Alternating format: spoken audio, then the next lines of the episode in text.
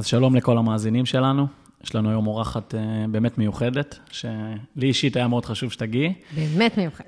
באמת מיוחדת, ואת דווקא תציג את עצמך, אבל אני אגיד שהחיבור שלנו התחיל, נראה לי, בגלל איזושהי מהות משותפת, שמתחילה באמת באהבה קודם כל המדינה הזאת, ממשיכה בתחומי עניין, נראה לי מאוד זהים, ששנינו חושבים שככה נכון לשים אותם בפרונט של החברה הישראלית, של העתיד שלנו.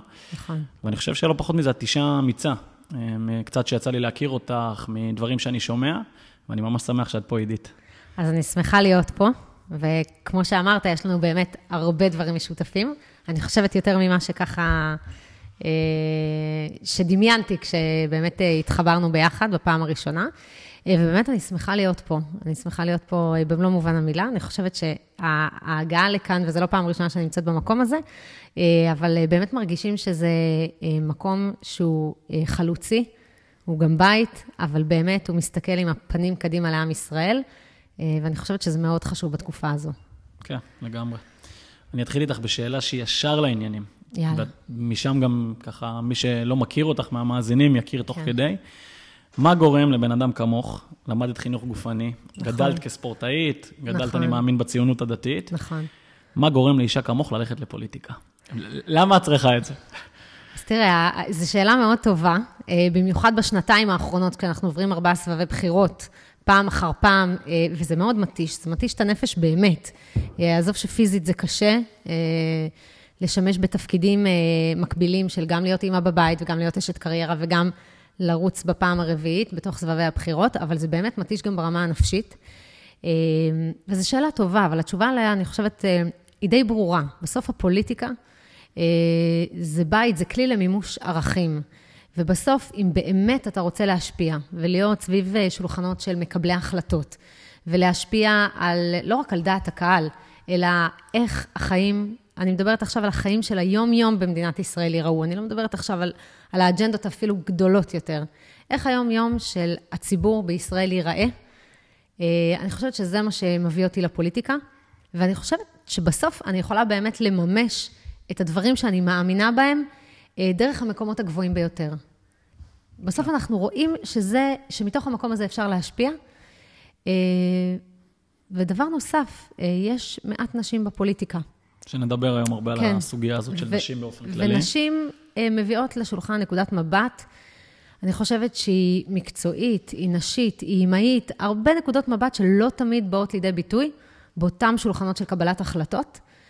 והייתי שם. אני חושבת שזה חשוב, אני פעילה ציבורית ופוליטית כבר די הרבה שנים, וזה מה שמשאיר אותי בזירה הזאת כל פעם מחדש. איך, איך באמת התגלגלת לעולם הזה?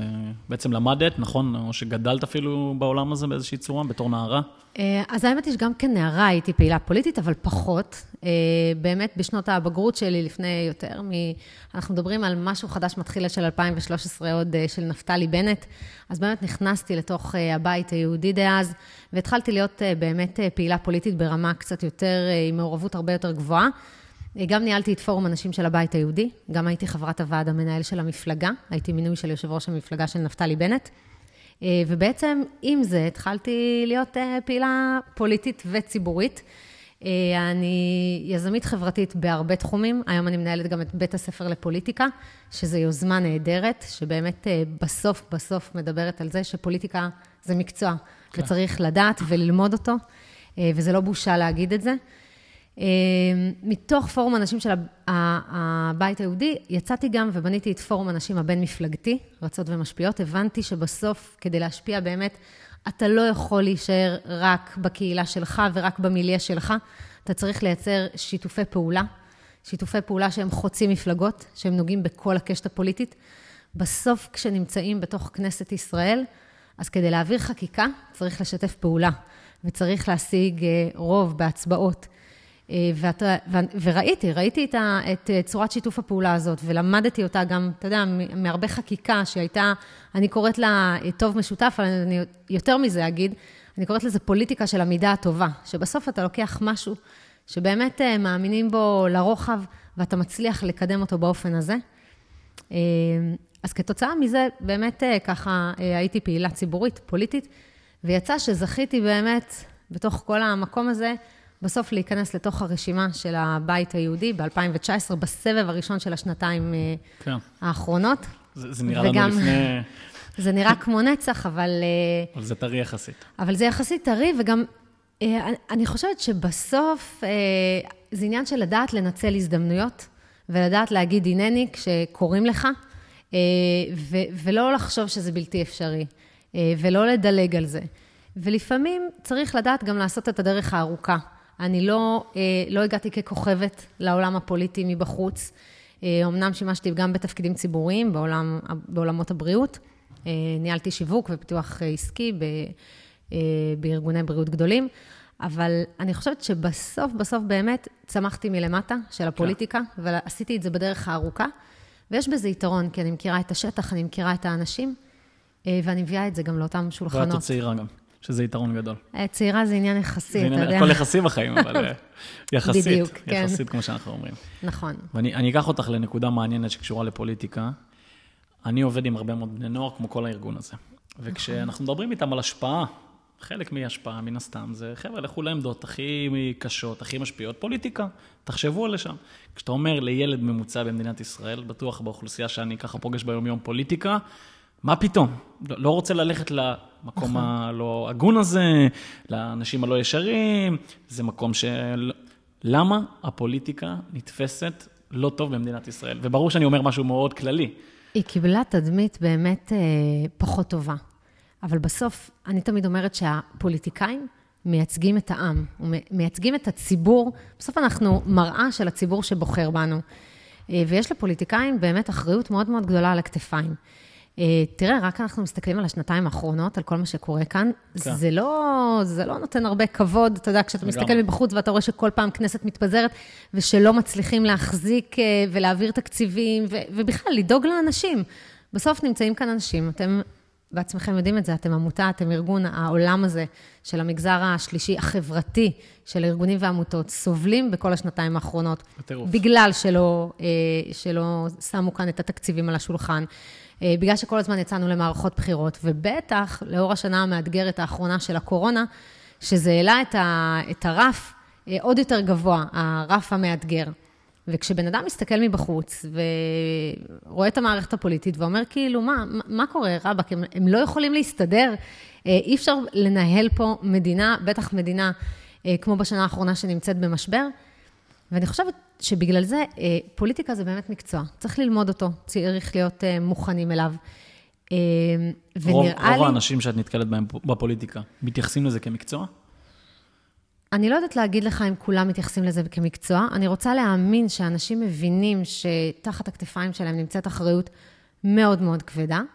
ואני חושבת שאת התדמית הזו, התדמית של הפוליטיקאי, שאולי כמו שאמרת, שזה באמת תדמית פחות טובה, אני מעוניינת לשנות. אנחנו יודעים, ש... ואנחנו גם מחנכים את החבר'ה אצלנו, את הצעירים, להשפיע. על כל מנגנוני החיים. אנחנו לא סתם אומרים להם, אחריי, ובואו ותנהיגו ותובילו. ולהוביל ולהנהיג, זה לא רק בעולמות הרפואה והמשפט והכלכלה, זה גם בעולם הפוליטי. זאת אומרת, ואני חושבת ששם אנחנו צריכים להיות, ולא לפחד להיכנס למקומות האלה, ולא לפחד גם לשנות אותם. ואני אגיד עוד משהו, פוליטיקה זה לא הכל. זאת אומרת, העולם הפוליטי בסוף, בכנסת ישראל נמצאים מאה ועשרים חברי כנסת. והעולם הפוליטי נשען מאוד על העולם הציבורי, על המגזר הציבורי בכלל, זאת אומרת, אני מדברת על אה, ארגונים, עמותות, חברות, בעצם העולם הפוליטי שואב את הכוח שלו.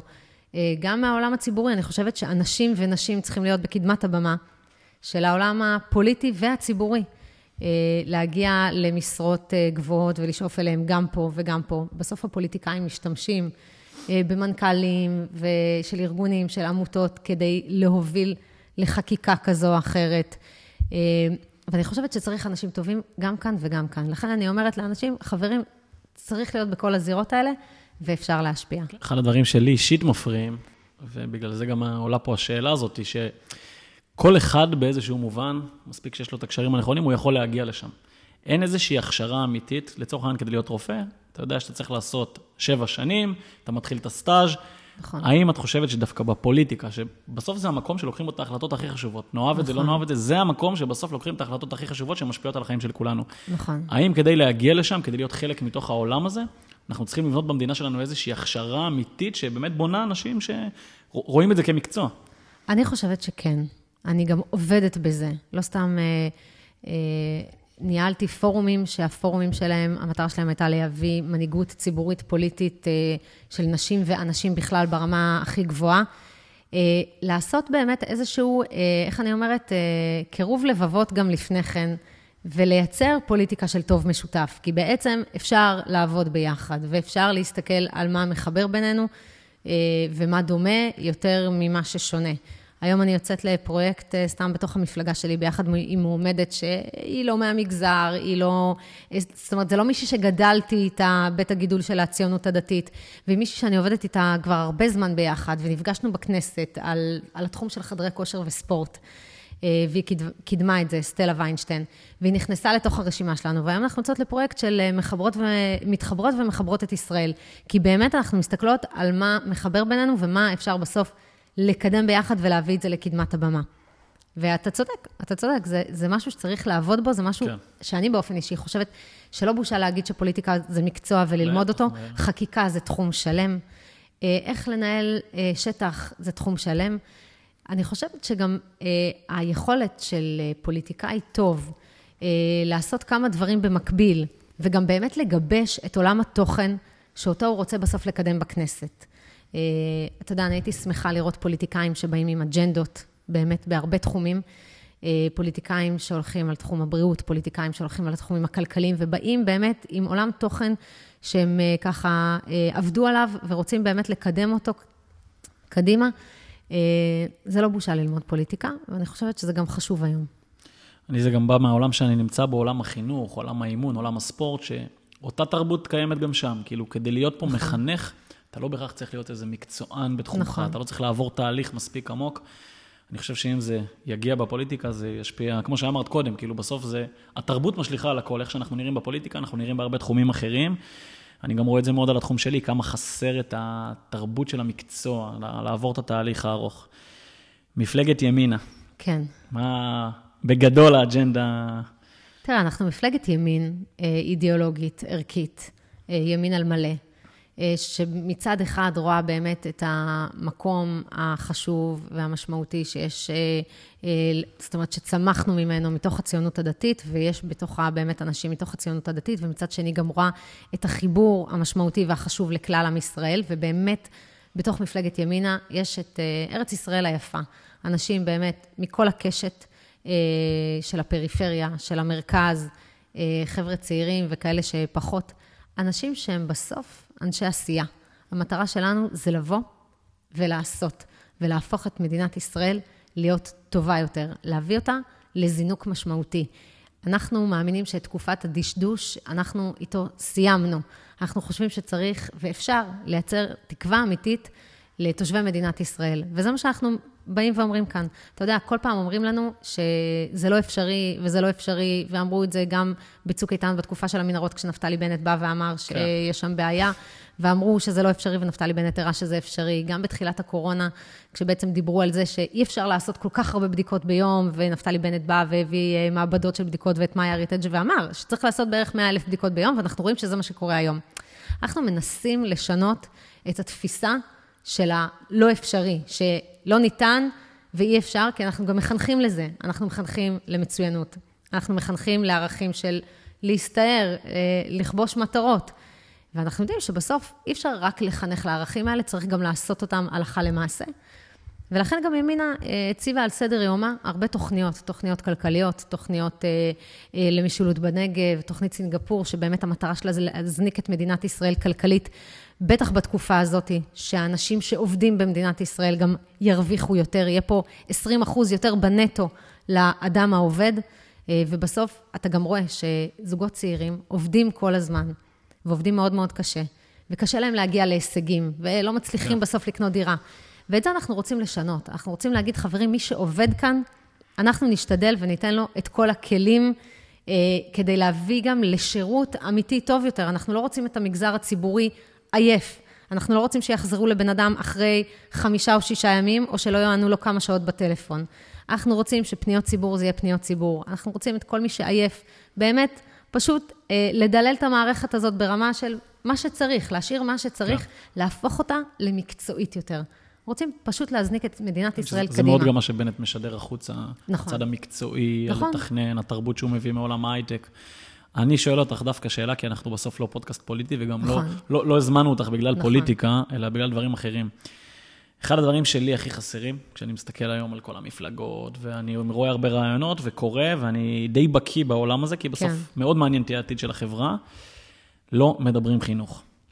לא יודע אם את שמה לב לזה, אין שום מפלגה ששמה את החינוך בפרונט. עכשיו, החינוך, בעיניי, מדינת ישראל לשנת אלפיים עשרים ואחת, צריך להיות היום במקומות של הכלכלה, של הביטחון, די, כאילו, שבעים ושלוש עבר, שמונים ושתיים עבר, אנחנו כבר בעידן, שבוא נתחיל להתעסק בה בפנים באמת. אתם מדברים על זה? אני, אני יודע שגם את אחת ש...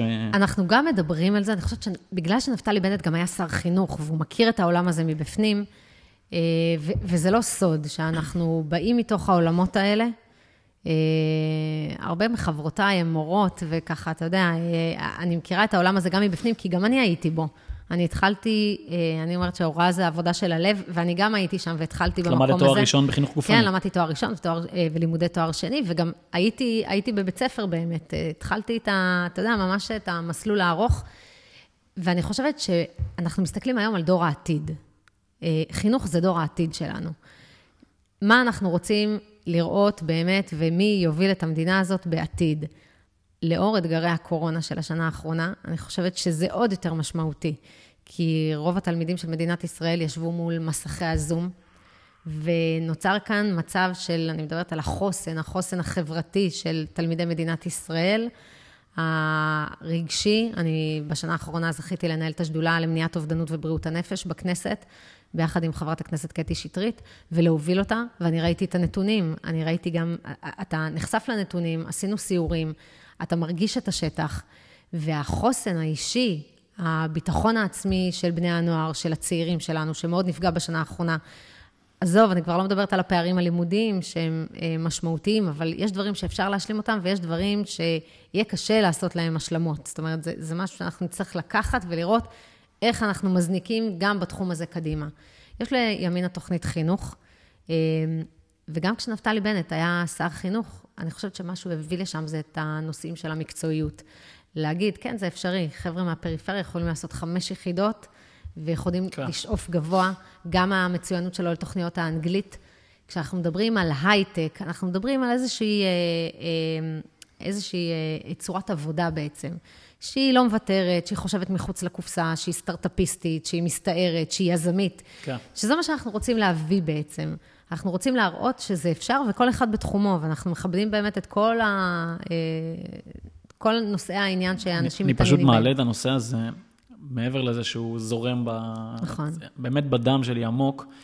שבוע שעבר במכינה שלנו הגיעה דמות מאוד בחירה, אפשר להגיד הגוף הביטחוני, אחד מתוך השלושה שלנו, בסדר? והוא דמות מאוד מאוד בחירה שם. והוא שאל את החניכים, מה אתם חושבים האתגרים המרכזיים של מכינת ישראל, של מדינת ישראל? וכולם אמרו בצורה מאוד פשוטה, כמו שרגילים להגיד, האיראנים, הסכסוך הישראלי-פלסטיני, הדברים הרגילים, ביטחון, ביטחון, ביטחון. לא, אז אמר, חבר'ה, לא. ואני בעמדה מאוד מאוד בחירה בגוף שאחראי על הביטחון הזה. נקרא לזה, אתגר הכי גדול של מדינת ישראל העתידי, זה החוסן הלאומי שלנו. זה מה שקורה פה בפנים. זה הביטחון האישי של כל אחד ואחת, בני נוער וצעירים שחיים פה במדינת ישראל, אנחנו רואים את זה גם בתחומים של המשילות בנגב, שבסוף אתה יודע, יכול להיכנס בן אדם ובאמת אה, לאנוס ילדה בת עשר בלילה, אה, בשנתה, ואנחנו רואים את זה באמת בה, בהרבה תחומים, שאין אין ביטחון אישי, אנחנו רואים מה קורה בנגב, זה לא רק בנגב, אנחנו רואים את זה גם בגליל, okay. אבל הביטחון האישי זה, זה בתחומים האלה, של הביטחון באמת ברמה הביטחונית, וגם הביטחון ה, של החוסן הזה, החוסן הנפשי, החוסן החברתי שלנו, השנה, הבני נוער שלנו היו בתוך הרשתות החברתיות, והרבה. ועולם המסכים הוא עולם שהוא, אתה יודע, גם אני ראיתי, כמו הרבה, את הסרטים בנטפליקס של מסכי השן, שמדברים על ההשפעה של העולם הזה, על בני הנוער שלנו. הרי כולנו יודעים שלאף אחד אין חמשת אלפים חברים בפייסבוק, ואין חמשת אלפים עוקבים באינסטגרם. ברור. כולנו יודעים שזה עולם שהוא בדיוק, שזה מציאות שלא באמת קיימת. כן.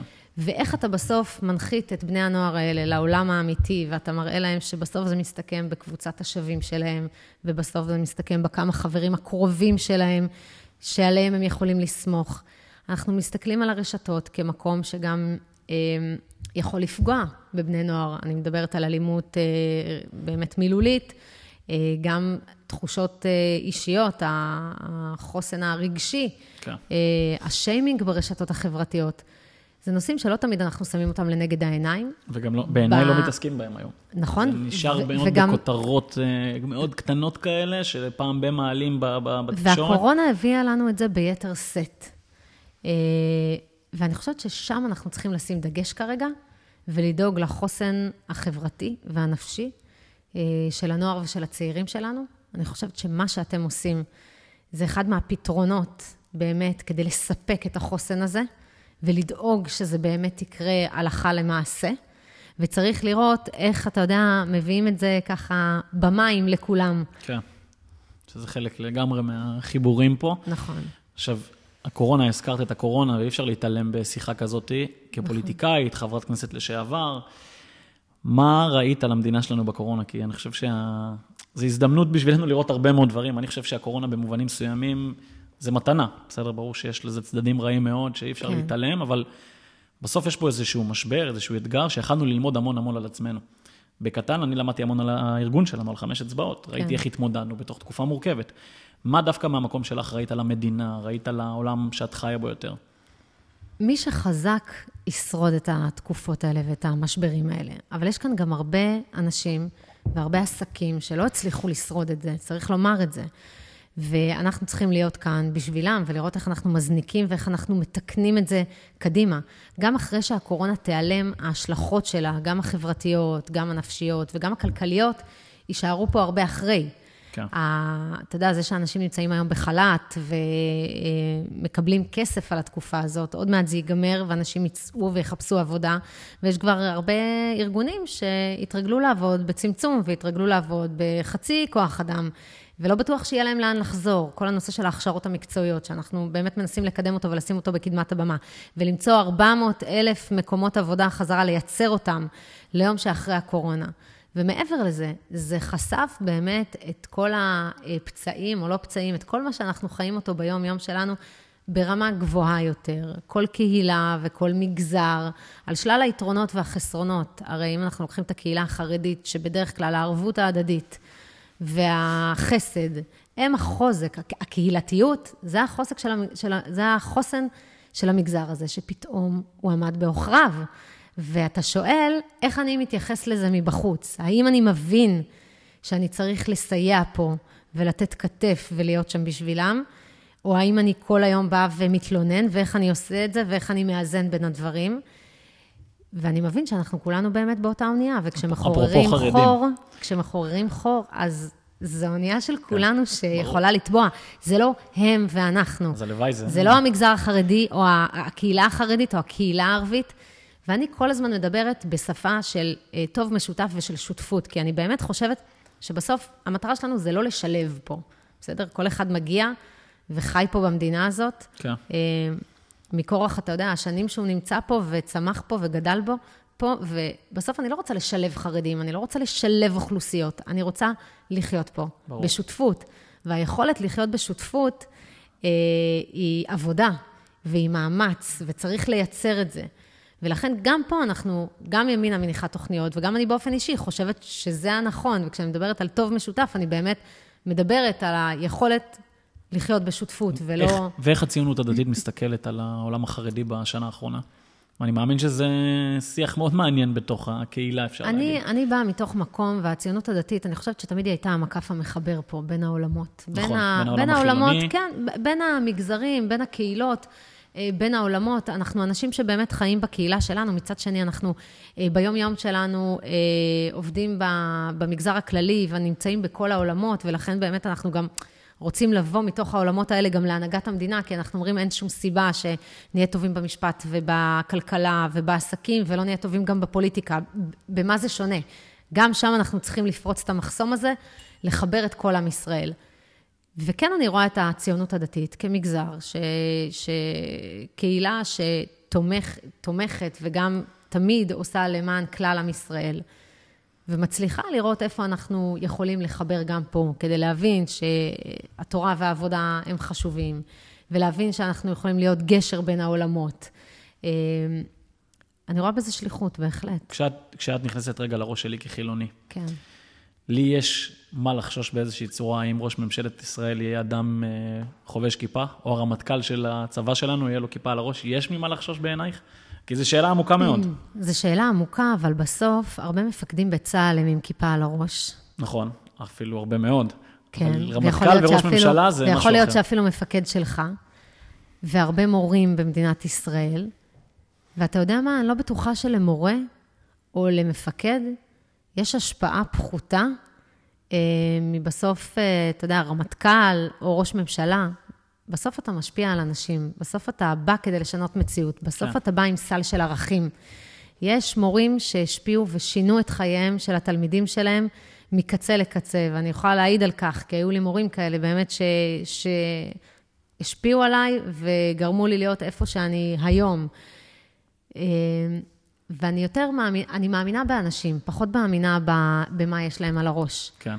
או במה הם מאמינים, או מאיזה מקום... אני חושבת שבסוף זה מה שמחבר פה את מדינת ישראל ביחד. היכולת לראות כל אחד, והיכולת להתחבר לכל אחד. ואם אין שום בעיה, שיהיה לך שופט דתי, ומנהל בנק שהוא דתי, ורמטכ"ל שהוא דתי, אז אני לא חושבת שיש הבדל, ש... או שיש בעיה עם זה שיהיה ראש ממשלה שחובש כיפה על הראש. הפוך, אני חושבת שאנחנו צריכים לראות פה את האישיות, את הבן אדם, ושהוא יוכל לראות את כולם מהמקום שבו הוא נמצא. וזה, אני חושבת, גדולה של מנהיג. כן. אני מחבר אותך לסוגיה מעניינת שהייתה כאן, בארגון שלנו בתקופה האחרונה, והיא גם מתחברת, נראה לי, למה שאת מייצגת החוצה, בסוף כמנהיגה נשית. יש לנו בוגרת שקוראים לה מור, שהיא בעצם הייתה חלק מהעתירה, שארבע בנות הגישו לבגץ, כן. נשים בסיירות. נכון. מה את חושבת על סוגיה כזאת? אני עשיתי צבא. אני הייתי בצבא, אבל אני הייתי בחברה להגנת הטבע. ש- יש, שרוב הציונות הדתית כאלה... עושה שירות לאומי, למי שפחות מחובר רגע לעולם הזה. תראה... בטוח I, בתקופה שאת I, היית ב... בה... אפשר להשפיע גם בצבא וגם בשירות הלאומי. אגב, אני, אני לא חושבת שאת כולם צריך בצבא, בסדר? והצבא היום באמת הופך להרבה יותר מקצועי, נכון, ולהרבה יותר ענייני. יעיל. וכן, הוא מתייעל, ו- ומי שצריך, הוא יודע גם לאן לכוון אותו. אגב, אני סומכת על הצבא באופן מוחלט, שהוא יודע איפה הוא צריך את הלוחמים ואת הלוחמות שלו. וזה דיון, אגב, שמתנהל בתוך הצבא, איפה ברור. לשים נשים ואיך לשבץ אותם. כן. לא מתוך ראייה שאני חושבת שנשים לא יכולות להיות נשים, לדעתי, יכולות להיות בכל מקום ולהצליח. יש בסוף גם הסתכלות של מה הצבא צריך כדי לנצח. ומה המהות של צבא? אם המהות של צבא זה לנצח בקרב, אז אנחנו עושים מה שצריך כדי להגיע לשם. ולכן, אתה יודע, נשים הן נמצאות בחיל האוויר. יכול להיות שבתוך הטנק בשריון, זה פחות רלוונטי להם מכורח המציאות של מה שזה מייצג. אז את לא באה פה עם איזו אג'נדה פמיניסטית כזאת? אני... הפוך, אני חושבת שאני אני מאוד פמיניסטית, אני מאוד בעד נשים, ואני חושבת שנשים אה, יכולות להיות ולהשפיע בהרבה מישורים. כן, צריך להסתכל גם על טובתן של נשים ברמה הזאת של אולי להקים גדודים אה, נפרדים, אולי לעשות איזושהי דיפרנציאציה. כן, יחידות מיוחדות של אה, נשים. יחידות, תראה, מכורח העובדה שאנחנו שונים. כשמדברים על שוויון מגדרי, תשמע, בסוף גברים ונשים, מכורח הפיזיולוגיה, ואתה יודע את זה כי אתה נמצא שם, ואתם מכשירים גם בני נוער ובנות נוער, בטח. ואתם מכירים את ההבדלים ואת השוני. אני למדתי בספורט, אתה יודע, בווינגט, והתאמנתי ו- וראיתי את התוצאות שלי לעומת תוצאות של גברים, בריצת שמונה מאות מטר ובריצת אלף מטר, תמיד שהייתי מגיעה ללוח התוצאות והייתי משווה את זה. אתה רואה שיש הבדלים, פיזיולוגית יש הבדלים, והשאלה, איך אתה בסוף אה, אה, מסנכרן את זה כדי להצליח במשימה. ולכן אני חושבת שנשים יכולות להצליח בהרבה דברים. הצבא פה, אני יודעת שהוא עושה תהליך עמוק גם בתוכו, כדי לראות באמת איפה נשים נצרכות. אני מבינה גם נשים שבאמת מאמינות שהן יכולות להיות הכל, וצריך לראות איפה צריך אותם, ואיך זה מתחבר עם האג'נדות של הצבא, ואיך זה מתחבר בכלל עם המטרה של הצבא, שזה לנצח במלחמה, ולכן צריך לשקול כל דבר. כן, ומפה אני ממשיך איתך באמת לנושא שמאוד מעניין אותי, כי כאן הוא פער. חמש אצבעות זה ארגון שכמות הנערות, אנשים בארגון, עולה משנה לשנה. נכון. אם לפני שש שנים שהתחלנו זה היה מאה אחוז לעומת אפס גברים, נשים, נערים, נערות, היום אנחנו כבר משהו כמו שני שליש בנים, כן. שליש בנות. והשאיפה היא כמובן להגיע לשוויון כמו שבנוי ומורכב העולם שלנו. אם אני היום צריך להצביע מה הנקודה שחסרה אצלנו, זאת דוגמה אישית, מודל נשי, מנהיגות נשית. ואת דיברת על זה קודם שיש את החיסרון הזה גם בפוליטיקה, שאין מספיק נשים שנכנסות לעמדות האלה. את יודעת להגיד למה יש את הפער הזה עדיין בשנת אלפיים עשרים ואחת? נשים מהוות חמישים ואחת נקודה ארבע אחוז מהאוכלוסייה, נכון לנתונים של יום האישה הבינלאומי האחרון. ועוד מעט אנחנו מגיעים, זה אוטוטו בשמיני למרץ. וזה נכון, יש פחות נשים בקדמת הבמה הציבורית פוליטית, אגב, כמנכ"ליות, כדירקטוריוניות, גם ברשויות המקומיות, אוקיי? כמה נשים הם ראשות ערים וחברות מועצה, לעומת גברים, וגם בפוליטיקה. וכן, בסוף זה יורד לכל הרבדים. לכן אני תמיד אומרת שדמות נשית מובילה ומייצגת היא חשובה. גם, אתה יודע, לפעמים שואלים אותי, רגע, וזו הדמות הנשית שהיא באמת מתאימה להיות במקום הזה או זה, ואני אומרת, רגע, לפני שאנחנו באים ושופטים את אותה דמות נשית, בוא נגיד שקודם כל, בתור נערה, להסתכל קדימה ולראות שיש נשים במקומות ובדרגים גבוהים, גם בפוליטיקה וגם בחברות ציבור, זאת אומרת, ממשלתיות או דירקטוריונים וכמנכ"ליות, זה חשוב. אחר כך צריך גם לעבוד על המודל הנשי שאותו אנחנו באמת היינו רוצים שהוא ייצג אותנו. אבל בהחלט, וזו אחת המשימות, להגיד לנשים שהן יכולות, ונשים באמת היום יכולות, וזה עניין של, שלנו כחברה לעבוד על זה. ותמיד זו שאלה, אם אנחנו צריכים לשריין מקומות לנשים כדי להביא לאיזשהו כן, תיקון, ש... או שהאם נשים יכולות להגיע לשם. זו שאלה תמיד של הביצה והתרנגולת, או שבאמת... נכון, ואני, ואני אומרת, תשמע, צריך לפתוח דלתות, וכשפותחים דלתות נשים נכנסות ובגדול, ואני מאמינה שיש תהליכים שאחר כך קורים לבד. סתם לדוגמה, ניתן את חוק מימון מפלגות בבחירות לרשויות המקומיות שנכנס, והיה באמת בבחירות האחרונות, שנתנו חמישה עשר אחוז מימון מפלגות למפלגה שבאחוזים שלה היו יותר נשים ברשימה, וזה עבד, זה הכניס יותר נשים, והיו שיקולים בהרבה מקומות לשים נשים בתוך הרשימה, וזה היה משמעותית, והנה איזשהו תיקון כאילו כדי לנסות ולעודד, אוקיי? כן צריך לתת, אני חושבת, לא צריך מצד אחד לבוא ולהגיד, צריך לשריין נשים, אבל כן צריך לתת איזה שהם תמריצים לחברות שכן מכניסות נשים למקומות אה, אה, גבוהים, ובאמת אה, אה, משתמשים במקומות האלה, וגם אה, אה, אה, בכלל בפוליטיקה המקומית, בפוליטיקה הארצית, גם זה, זה קשה יותר, נכון? אבל אה, אה, זה אתגר. זה אתגר בשבילנו אנשים גם להבין שנקודת המבט הזו, הנשית, האימהית, המקצועית, חסרה. הרבה פעמים באותן נקודות של קבלת החלטות. אחד הדברים שהכי קידמו אותנו זה שנשים התחילו להיות פה בעמדות מפתח בתוך הארגון, וזה שינה פה הרבה תפיסות שבעיניי היו מאוד מעוותות. איך זה לשלב את זה כאימא? את הקצב חיים ה... קשה מאוד, ו- ואני צריכה לשים את זה, את זה פה. איך עושים את זה? אה, על ידי בעל ומשפחה נהדרים, אבל, אבל צריך לשים את זה על השולחן. כי אני אומרת, תראה, אני נמצאת בשנתיים כבר של ארבעה סבבי בחירות, וגם לפני כן העבודה שבחרתי בה, היא לא הייתה עבודה, ש... לא עבודה שחוזרים בה בשעת צהריים מוקדמת, וצריך גם להגיד, לכל דבר יש מחיר. והשאלה, איך אתה מנהל את הזמן שלך, ואיך אתה מנהל את המערכת המשפחתית, שצריך להשקיע בה ולראות... איך עושים את זה ביחד. בסוף, תמיד אני אומרת שצריך להסתכל על זה כמשפחה, ומשימה של משפחה. צריך להחליט ביחד שרוצים ללכת לכיוון מסוים, כי לבד זה יותר קשה, זה יותר מאתגר. צריך, צריך לחשוב איך מתכננים את הזמן הזה, ואיך נעזרים באנשים שקרובים אליך, אם זה משפחה קרובה יותר או רחוקה יותר, כדי לצלוח את המשימה. בסוף, יש ילדים שנמצאים בבית ומשלמים מחיר על זה שאמא נמצאת כל היום בחוץ, בטח בתוך סבבי בחירות. היית ממליצה היום לידית בת עשרים וחמש לעשות את אותו?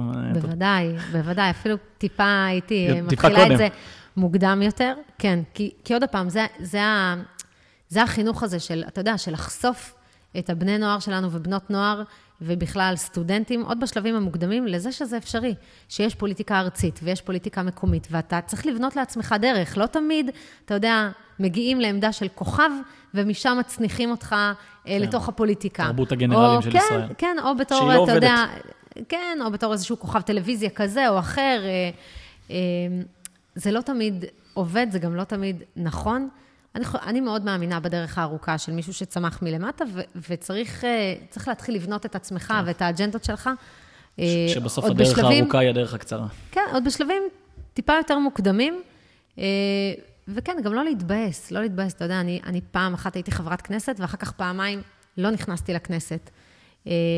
וצריך לדעת, אולי קצת, אתה יודע, להתבאס על זה ביום שאחרי, אבל לצמוח מזה ולהבין שאם יש לך מטרות, זה באמת ריצה למרחקים ארוכים, ואתם מכירים את זה מתוך העולם שלכם, אבל ריצה למרחקים ארוכים זה לא דבר שהוא קל, זה דבר שהוא סזיפי ודורש מאמץ, ובעיקר דורש אופי. ונכון, לא תמיד מצליחים, לפעמים מתאמצים וגם לא מצליחים, וזה בסדר גמור להגיד, פה פחות, ובמקום אחר אני אצליח יותר. וזה עניין של באמת, אתה יודע, אחד, אישות שלא מתייאשת, אבל גם לחנך את עצמך לעצם העובדה שהחיים הפוליטיים הם חיים מאתגרים, והם דורשים, וזה בסדר גמור גם להיות שלם עם אותן החלטות כן. שקיבלת. ושוב, אני חוזר לנושא שדיברתי קודם, שאני מאמין שהוא השינוי, מתי שהוא נבין את זה, אם החינוך פה, לשים דגש על הדברים האלה, אם נשים כמוך יגיעו לבתי ספר, למכינות קדם צבאיות, ויראו את המודלים האלה, כי למה אין ספורט במדינת ישראל? כי אין מספיק מודלים ספורטיביים, שאתה גדל ורוצה להיות כמוהם. מנהיגות נשית תצמח דרך מודלים שיסתובבו, יגיעו לבתי ספר, יגיעו לתנועות נוער. בסוף הכל צומח מהחינוך, ואני חושב שזה אולי הבסיס לשינוי הזה, שאני מאוד רוצה לראות אותו. לא סתם גם היה לנו חשוב שמישהי כמוך תבוא לכאן. נכון, חינוך בסוף זה ערכים. זה, כן. ערכים זה משהו שאפשר לצמוח איתו, ואפשר, אתה יודע, זה גדל איתך ביחד. כן. הערכים מתפתחים, הערכים צומחים, גדלים, משתנים. אני כל יום שישי, אני אתן לך דוגמה, לא נמצאת בבית, כבר כמעט עוד מעט, אני חושבת, שלוש שנים, מאה ארבעים ותשע שבועות, נכון ליום שישי האחרון, ואני נמצאת בדרום של הארץ שלנו, עם משפחת גולדין, במפגן העוז להשבת הבנים. ואני מגיעה לשם כל יום שישי, וזה כביכול יום שאתה יודע, אמור להיות יום מנוחה מכל השבוע המטורף, שגם ככה אנחנו חווים, וזה היום למשפחה, לבשל לשבת, ואני בוחרת להניח את הדברים האלה בצד, ולנסוע למקום אחר, ולתמוך בעצם במשפחות שעדיין מחכות שהבנים שלהם יהיו כאן. ואתה יודע, את לאה גולדין זכיתי להכיר לפני יותר מארבע שנים, באיזשהו אירוע חגיגי, כשהיא באה לב, אמרה לי, תשמע, אני הבנתי שאת מנהלת איזשהו פורום נשי, פורום הנשים של הבית היהודי, ורציתי לשאול אותך, איך את חושבת שאפשר, איך את יכולה לעזור לנו להחזיר את הדר? עכשיו, אני הייתי, אתה יודע, מרגש. באמת, לא במקום הזה עדיין, מה לי ולמשפחה, לא הכרתי אותם ברמה האישית לפני כן, ואמרתי, איך אני בכלל יכולה להחזיר את הדר? כאילו, מה, מה זה קשור אליי? כן. זה החלטות הרבה יותר גדולות שמגיעות מלמעלה, ואמרתי להם שאנחנו ככה ניפגש ונקבע לשבת, ביום למחרת כבר הם התקשרו אליי ושאלו אותי, נו, מתי את מגיעה? ואז אמרתי להם, בסדר, אני באה היום. ובאמת הגעתי לבית המשפחה, ואתה רואה את, ה... את ההורים שככה פשטו את מדי העבודה שלהם, ולבשו על עצמם את חולצות צוות גולדין, ויוצאים עכשיו לסבב השני של היום שלהם, להילחם כדי להשיב את הבן שלהם. Okay. ואתה שואל, רגע, אז איפה אנחנו בתוך כל הסיפור הזה? והאם אנחנו נלחמים מספיק עבורם? כי עבורם זה בעצם עבורנו. הם הילדים של כולנו, כל העם שלנו הוא צבא, וכל אחד מתישהו יגיע לצבא, וכולנו כאימהות, כמשפחות, רוצים לדעת שמדינת ישראל תעשה הכל, על מנת להחזיר את הבנים שלנו, ואנחנו גם נשלח את הבנים שלנו לצבא, ואנחנו צריכים פה לחנך לרעות ולאחדות ולערבות הדדית, וזה לא מכבסת מילים, זה ערכים שאנחנו מחנכים את הנוער שלנו ואת הילדים שלנו, והשאלה איך אנחנו בסוף נלחמים על הערכים האלה גם ביום-יום. אז אני בוחרת להילחם על זה, ולהיות איתם שם, ולעדד את הנושאים האלה. להקריב מהזמן, מהמשפחה. כן, אבל עוד פעם, אני אומרת, בסוף, בסוף, אני חושבת שגם הילדים שלי, כשהם מסתכלים על זה, והם רואים שאני כל יום שישי חוזרת ככה עם החולצה של אורון והדר, ואתה יודע, אנחנו נלחמים עבור כולם, גם אברה ואישה מסייד שנמצאים שם עדיין. אני חושבת שבסוף הם מבינים, וזה אפילו יותר מהכל, יותר מהזמן שאני אהיה איתם ביחד, הם מבינים שיש פה דברים גדולים יותר, ויש פה דברים שהם חשובים יותר, ו- וזה לא פחות בעיניי, בעבור הילדים ובעבור המשפחה. זה באיזשהו מובן אפילו יותר. לא רק שזה לא פחות. ואני גם ככה, שהזכרת את גולדין, אז אנחנו עושים כל שנה ערב לציון השבוע שבין יום השואה ליום הזיכרון, זה נקרא ערב מורשת. אנחנו כל פעם מביאים איזשהו סיפור עמוק מהחברה הישראלית, כן. שקשור פה כנראה בצבא. ולפני שלוש שנים באמת שמחה גולדין הגיע, העביר שיחה פשוט מדהימה על הדר. אחד המשפטים נכון. שאני הכי זוכר מהשיחה הזאת, זה שהוא אמר, משפט שהדר אמר אותו, זה היה מדהים, שיש לך שתי אופציות בחיים. בחיים יש לך שתי אפשרויות. בדיוק. להסתכל על עצמך, או, או לעשות דברים גדולים. גדולים. וזה ממש ממש נכון. זה. נכון. כי אני חושבת שבאופן אישי, הדר נגע בי בהרבה רבדים, ואני לא הכרתי אותו, אבל אני מרגישה שאני מכירה אותו יותר ממה שאני מכירה הרבה אנשים אחרים, כי קראתי הרבה מהכתבים שלו, והנה אתה שואל, איך, איך מפקד, שהוא מפקד, שהוא חובש כיפה, והוא השפיע על כל כך הרבה. והוא היה, זאת אומרת, הוא נחטף ונהרג כשהוא היה צעיר, והוא הספיק להותיר אחריו מורשת מאוד מאוד גדולה, שלא מביישת אף, אף מורה דגול, או באמת רמטכ"ל, ברמת מה שהוא השאיר אחריו, ובאנשים שהוא נגע בהם, וכל פעם אנחנו מגלים עוד ועוד אנשים שהוא נגע בהם, והשאיר את הדברים המאוד כן. משמעותיים שלו. אז באמת, זה ההסתכלות על האפשרויות בחיים, זה ההסתכלות על מה חשוב באמת, זה האמירה שלו שתמיד להיכנס בחיוך, כאילו כמה חשוב, מה אנחנו שמים על הפנים שלנו. דמות מדהימה. ואיך אנחנו מסתכלים אחד על השני, כי כשאנחנו מחייכים לעולם ולאנשים, אתה יודע, כמה עם הפנים לפנים, כן, פני האדם, זאת אומרת, אנחנו מאמינים בזה באמת, ש, שזה המראה שלנו, שזה מה שאנחנו משדרים החוצה. ואני חושבת שזה לא רק המלחמה על הערכים של האחדות והערבות ההדדית, זה גם באמת להביא את המורשת של הדר ואת הדברים שהוא האמין בהם החוצה, ו, ולשגר אותם לכולם. כן. אז uh, יש כאן הרבה. שאלה ככה אחת לפני האחרונה שקשורה לזה. אני בקשר מאוד טוב עם בני דוד, אלי, אני כן. מעביר שם הרבה הרצאות, בכלל עם הציונות הדתית יש לי איזשהו חיבור עמוק, וגם לנו כארגון כן. חילוני כביכול, שמאמין שהוא צריך ורוצה להיכנס למקומות האלה. אני תמיד שואל את עצמי, ומעיינתי גם לשאול אותך, האם הציבור הציוני דתי לא מסתכל באיזושהי התנסות מסוימת מעל הציבור החילוני, של אנחנו חלק ממשהו גדול. אנחנו מאמינים במשהו עמוק יותר. ואני לא סתם שואל אותך את זה, כי הרבה פעמים כשאתה מגיע, אתה מרגיש משהו כזה. עכשיו, אני לא יודע אם זה מספיק אמיתי. התחושה שלך. אנחנו משהו, אנחנו חלק ממשהו גדול, אבל המשהו הגדול הזה הוא כלל עם ישראל, וצריך לזכור את זה. וכלל עם ישראל זה אתה, זה, זה הם, זה כולנו. היכולת באמת להרגיש שיש לך איזושהי שליחות ואיזושהי מחויבות, כדי להשפיע טוב, כדי להיות אותו מקף מחבר, כדי לייצר איזושהי שותפות אמיתית. אז אתה יודע, צריך, זה, זה נכון, בסוף אתה רואה איזושהי גאוות יחידה בטח, בטח, של החבר'ה שם. אני שואל את עצמי מה המפתח לשותפות כזאת, כי אני לא חושב שהציונות הדתית היום היא, ב, נקרא לזה מצב מושלם, אבל אני מזהה פער, ואני מסתכל על הנוער שאני עובד איתו ביום יום, שהוא נוער מדהים, והוא בעיקר מאוד מאוד רעב וצמא, כי יש לו ריק מאוד גדול. ואיך מייצרים את השילוב הזה, את השותפות הזאת בצורה אמיתית? יש לו ריק גדול של מה? של מסורת? של המון דברים. של, של המון דברים. אני, אם את שואלת כן. אותי על קצה המזלג מה הריק אולי הכי גדול, כן. אני חושב של זהות ושייכות למשהו שהוא מעבר. אז אני מאוד מאמינה בזהות היהודית, ואני חושבת, ואחד הדברים שאני באופן אישי נלחמת עליו, וגם אנחנו בכלל, זה על זהות יהודית. זהות יהודית, אני לא מדברת על הדתה, אני מדברת על מסורת. מסורת יהודית, שזה משהו, תראה, רוב העם הוא מסורתי. לגמרי. רוב העם הרוב מעוניין במסורת היהודית. אתה יודע, זה אנשים שמדליקים נרות, כן, עושים קידוש ורואים, ביום... ורואים טלוויזיה, נכון, עושים נכון, קידוש. עושים ו... קידוש ואז רואים... אבל אנחנו צריכים לחשוב על מה שמחבר אותנו, על הקידוש, על הדלקת נרות, על הדברים שהם באמת הזהות היהודית של כולנו. ההיסטוריה היהודית של כולנו, שמחברת אותנו כאן ביחד, ובאמת שומרת עלינו בסוף. כעם... וכמשהו אחד גדול, וזו האבוקה שצריך להדליק, כי בעצם, אתה יודע, והרבה פעמים שואלים אותי אנשים, ואני, בקובע אחר אני מנהלת שותפה לייסוד של הרשת המסורתית, שבאמת זה ליהדות מכילה, מקרבת, שמדברת על המסורת היהודית, שלקחת אותה ולהנחיל אותה לכולם, ולראות איך אנחנו הופכים את זה למשהו שכולם שותפים לו, שכולם שומרים עליו, כי זה מה שמחזיק אותנו מאוד בשנים. וכשאתה אומר, אנחנו חלק ממשהו גדול, זה נכון, זה אנשים שיושבים ומחדדים את הזהות היהודית שלהם, ולומדים אותה לעומק, ומנסים לבוא ולראות איך מתוך המקום הזה להשפיע על הכלל. כן, וזה שואל... המקום שאנחנו, שאני באופן אישי, נמצאת בו היום, אבל לא מתוך התנסות חלילה, ממש לא.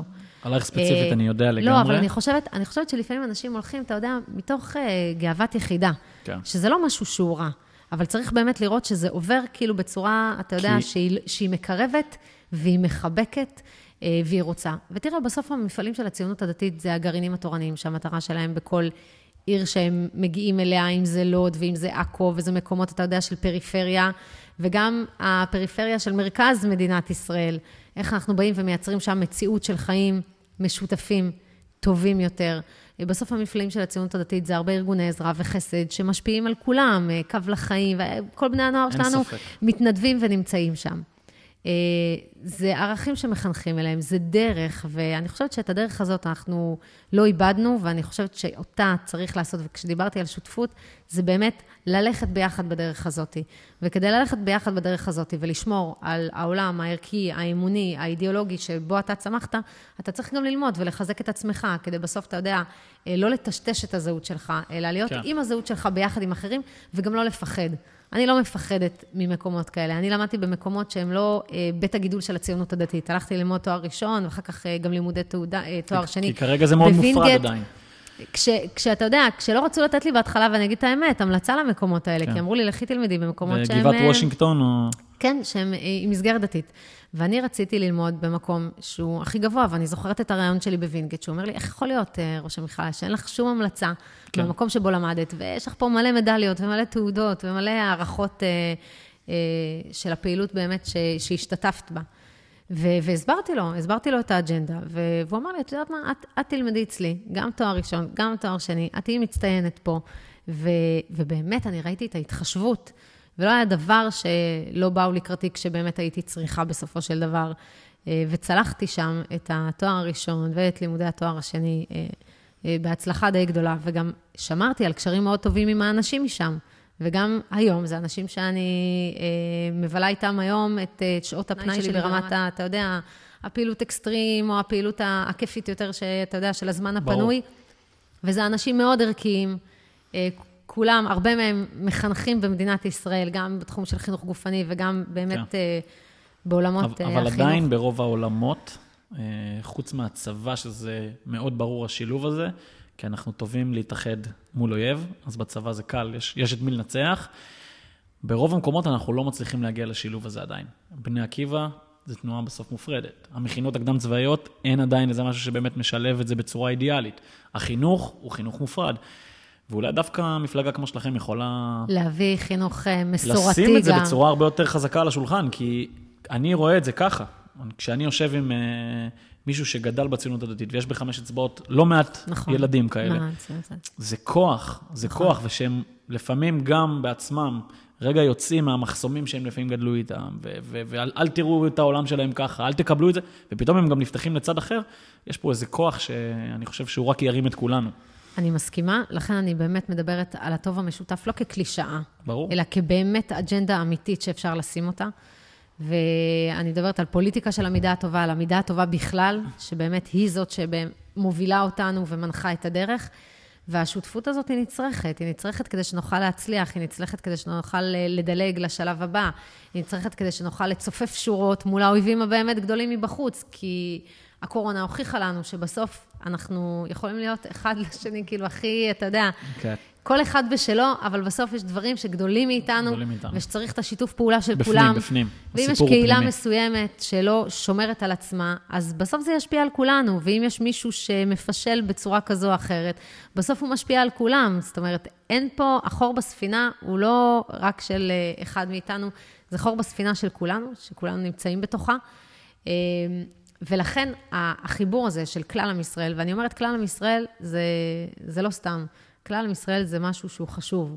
ואם אנחנו רוצים להיות אור לגויים, אנחנו בטח צריכים להיות קודם כל אור לעצמנו, ולדעת איך לחיות פה בצורה באמת שהיא ראויה, שהיא מכבדת, שהיא טובה, ואני באמת מאמינה בזה, ואני מאוד מקווה שהמערכת הבחירות הזו היא תהיה מערכת בחירות אחרונה, כי, כי גם פה, אתה מצפה, אתה יודע מה, כשדיברו אז על ממשלת אחדות, אמרתי, או, הנה, לפחות, בסדר, אנחנו נמצאים באופוזיציה, אבל לפחות שתהיה כאן ממשלת אחדות, שמשהו יצליח באמת בסוף, בסוף להתחבר. ואני מאמינה בזה שבסוף צריך להתחבר, ולכן אנחנו גם לא עסוקים בחרמות. כי אני לא חושבת שאפשר לבוא למחנה כזה ולהגיד, זה כן וזה לא. בסוף, כולם פה נבחרים על ידי העם, וזה מה שהעם בוחר. ואנחנו השתקפות, הפוליטיקאים, של הבחירה של האזרחים ושל העם. ואנחנו צריכים להשתדל מפה, לעשות את הכי טוב שלנו. כששאלתי אותך קודם על החשש מראש ממשלה דתי או רמטכ"ל דתי, זה המושג הזה, עם ישראל. כן. האם ההתייחסות היא כזאת לאזרחי גם ישראל? את מבינה, האם בתפיסה גם כלפי הערבים, ערביי ישראל, זו אותה תפיסה מבחינתכם? את מבינה מה אני אומר? כן. יש לי שיתוף פעולה מאוד מאוד גדול, גם עם האוכלוסייה הלא יהודית במדינת ישראל, מהרבה פרויקטים שעשיתי לאורך שנים והכרתי אותם. בסוף אתה לומד להכיר אנשים, ובסוף אתה לומד להכיר מה כואב לאנשים אחרים, ואיך לשמור על העולם שלך, ועל מדינה יהודית ודמוקרטית, ולא לוותר על זה. ועם זאת, לראות איך אתה רואה גם קהילות אחרות, ואיך אתה מתחשב okay. בחיים אה, אה, פה במדינה הזאת. ונכון, זה לא פשוט, זה מאתגר, אבל זה לא אומר שזה לא אפשרי. אה, וזה לא אומר שאי אפשר לראות באמת מה ניתן כן לעשות, ולא כל הזמן לבוא ולהגיד לא אפשרי. אני מאמינה שריבונות ומשילות זה גם משהו שהם בסוף מעוניינים בו, ושזה משהו שהוא טוב גם להם. הרי אין מקום בעולם טוב יותר לחיות בו, באמת. מאשר במדינת ישראל, בטח במזרח התיכון, גם ערביי מדינת ישראל יודעים את זה, ואני חושבת שצריך לראות איך מתקדמים הלאה, אבל תוך שמירת, כמובן אני באה מתוך מקום, מתוך מחנה לאומי, שבאמת שומר על האמונות והערכים של מדינה יהודית ודמוקרטית, שזה משהו שהוא מאוד מאוד חשוב לי, דיברנו על ערכים, דיברנו על זהות יהודית, דיברנו על מסורת, אני חושבת שזה משהו שהוא קריטי לשמר אותו, בשביל ההמשכיות שלנו, ואיך תוך כדי כך לא פוצעים ולא פוגעים באף אחד, גם ברמת, אתה יודע, הדיבור. בסוף צריך לזכור, אתה יודע, אני באה מעולם, מעולם הבריאות, ובעולם הבריאות עובדים מכל הקהלים ומכל המגזרים.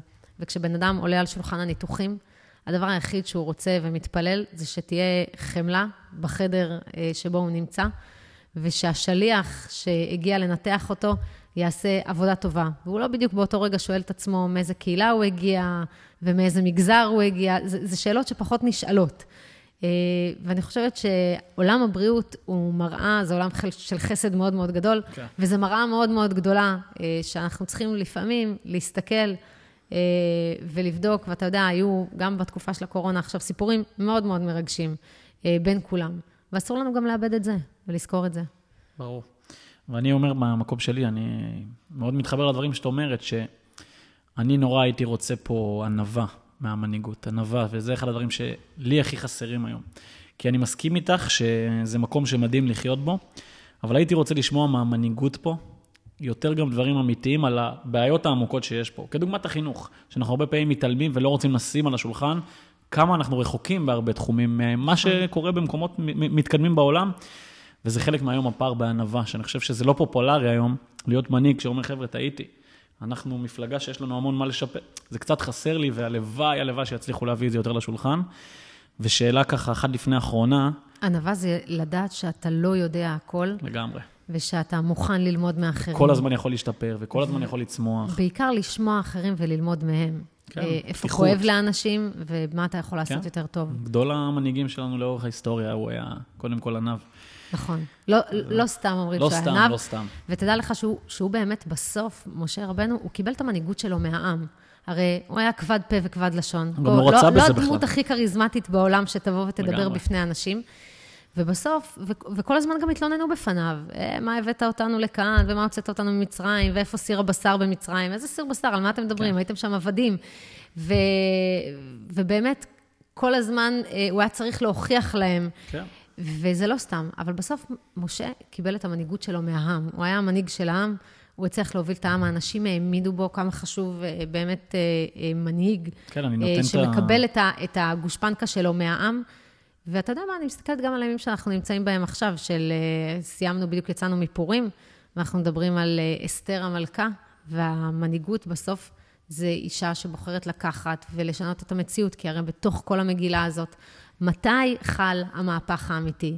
ברגע שבו אסתר לוקחת את היוזמה ומחליטה שהיא משנה את המציאות, עד אז באמת היא עושה מה שאומר עליה מרדכי, והיא אומרת לו, הזמין אותי אחשוורוש למשתה היין, כאילו היא פסיבית בשלב מסוים, וברגע שאסתר בוחרת לקחת מנהיגות, ואומרת, לך כנוס את כל היהודים, וצומו עליי וזה, ומתחילה באמת לחלק, יש משהו שהוא בשינוי של המציאות, ולא סתם אומרים שנשים יכולות באמת, הכוח הנשי, לשנות את המציאות, ובזכות נשים נגאלו, ובזכות נשים עתידים בני ישראל להיגאל, וגם לא סתם אנחנו אומרים שאף נשים היו באותו הנס, כשאנחנו אומרים שאף נשים היו באותו הנס, אנחנו אומרים לא רק בגזרת ההשמדה, של להרוג ולאבד את כל היהודים, אלא באמת באותו הנס, במקום הזה, שלוקח יוזמה, שמסתער, שלא מוותר.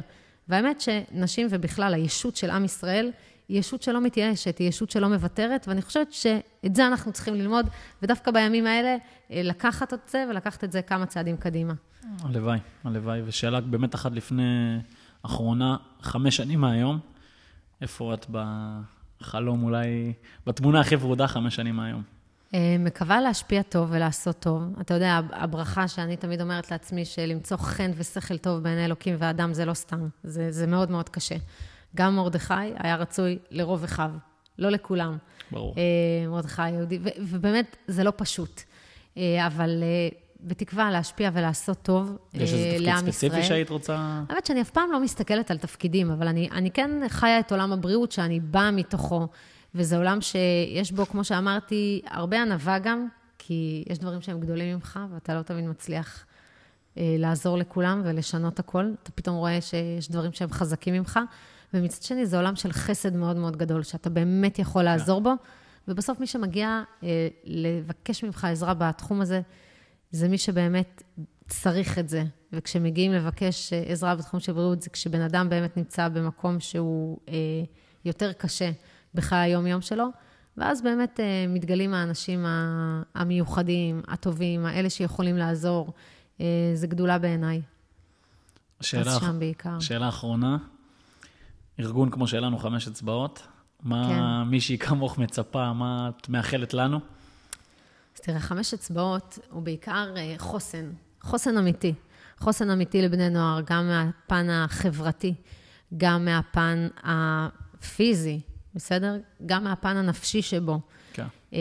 כשמדברים על חוסן, אתה יודע, זו מילה ככה מאוד חזקה, אבל היא מאוד מאוד משמעותית.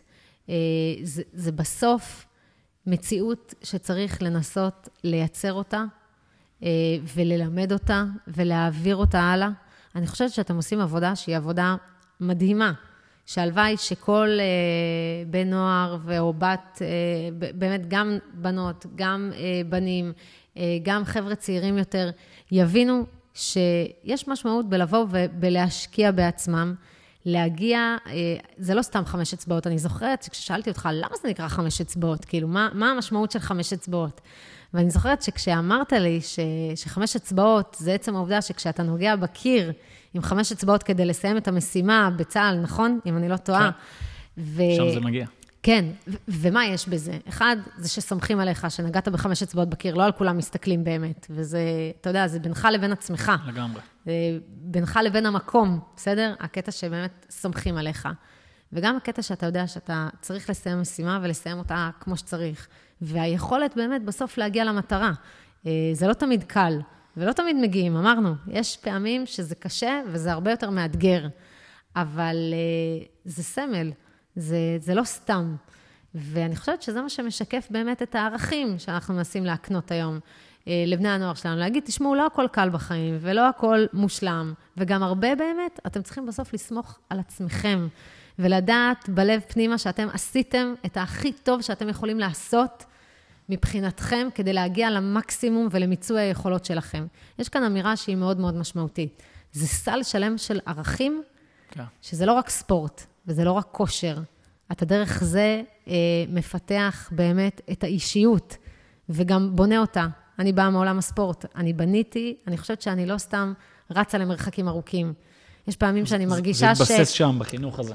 יש פעמים שאני מרגישה שיש דברים שהם כמו טפלון, שזה לא, שזה לא נדבק, ואני שמחה בזה. כי, כי לא, אתה יודע, אני, אני מאוד רגישה, אני בחורה מאוד מאוד רגישה, אבל אני אומרת, גם למדתי לרוץ למרחקים ארוכים, למדתי מצד אחד, להיות, להיות שחקן קבוצתי, כי הספורט מלמד אותך להיות שחקן קבוצתי, ומצד שני אתה צריך גם את היכולת האישית שלך, אתה לא יכול לנצח רק בזכות כולם, אתה צריך לנצח ולהביא גם את הקבוצה שלך לאיזשהו מקום גבוה, בזכות היכולות האישיות שלך, היכולת לדעת לעבוד ולדעת ביחד ולבד, ולא לוותר, ולהבין שהרבה פעמים קשה, אבל אתה יודע, זה מאמץ וזה עבודה קשה, לא מגיעים למדליות אחרי שנה של עבודה, וגם לא אחרי שנתיים, וגם לפעמים לא מגיעים בכלל. אבל, אבל הדרך, הדרך, הדרך יותר חשובה מהתוצאה, הרבה פעמים, הרבה יותר מלמדת וגם מחשלת. כן. ואני שמחה על זה, אני חושבת שאני נמצאת במקום שאני נמצאת בו היום, ולא מתייאשת, וגם שמחה, באמת, מתוך שמחה, גם על ההפסד וגם על הניצחון, וגם מוכירה על זה תודה, בגלל זה. זה הערכים שלקחתי איתי הלאה. אז לחמש אצבעות, מה אני מאחלת? שתמשיכו במה שאתם עושים הכי טוב, ולהפיץ את הבשורה האמיתית הזאת הלאה לכולם. אז בזה נסיים, ואני אגיד לך ממש תודה שבאת. אני גם חשוב שישמעו אותך, כי אני... את, את מייצגת בעיניי משהו מאוד חשוב, ואני לא סתם אומר את זה. את גם החיבור עם שמוליק בעלך היקר, אנשים שאני מאוד מתחבר אליהם, ואני מאמין שעוד נמצא את הדרך לעשות דברים משמעותיים ביחד. וככה בקשה אישית, שלא משנה לאן תתפתחי בפוליטיקה, תלכי לדבר עם נוער, עם אנשים צעירים, כי הם, הם זקוקים למודלים האלה. אני תמיד אומר את זה בהרצאות אני, שלי. אז אני בדיוק מסתכלת עכשיו על השעון, כי אני מסיימת פה ואני מתחילה עוד מעט uh, זום. אז, אז בדיוק. Uh, באמת, גם עם מדריכות טיולים, שמחנכות את הנוער, ואתה יודע, ככה, מביאות uh, לחברה הישראלית איזושהי בשורה, uh, זוכות לעמוד. ואני לא סתם אומרת את זה, מי שזוכה לעמוד בפני בני נוער וחניכים, ותלמידים אחר כך, וגם בפני עם ישראל, לא משנה באיזה במה זו, אם זה במה של הכנסת או אם זה במות זכות, אחרות. זכות, זכות אדירה. זה זכות מאוד מאוד וזה גדולה. וזה להשפיע מלמטה, בדיוק כמו שאמרת בהתחלה, נכון. להשפיע מלמטה. ואני יכולה להגיד שכל יום שדרכתי בכנסת, וידעתי שיש סיכוי שהכנסת הזאת לא תישאר ותתפזר, אני באמת עשיתי את זה בהערכה אה, עצומה, והבנתי את גודל האחריות ואת גודל המשמעות. כן. והלוואי ונזכה כל אחד בתחום שלו, להבין את המקום שבו אנחנו עומדים, וממנו יכולים להשפיע. תודה רבה לכם.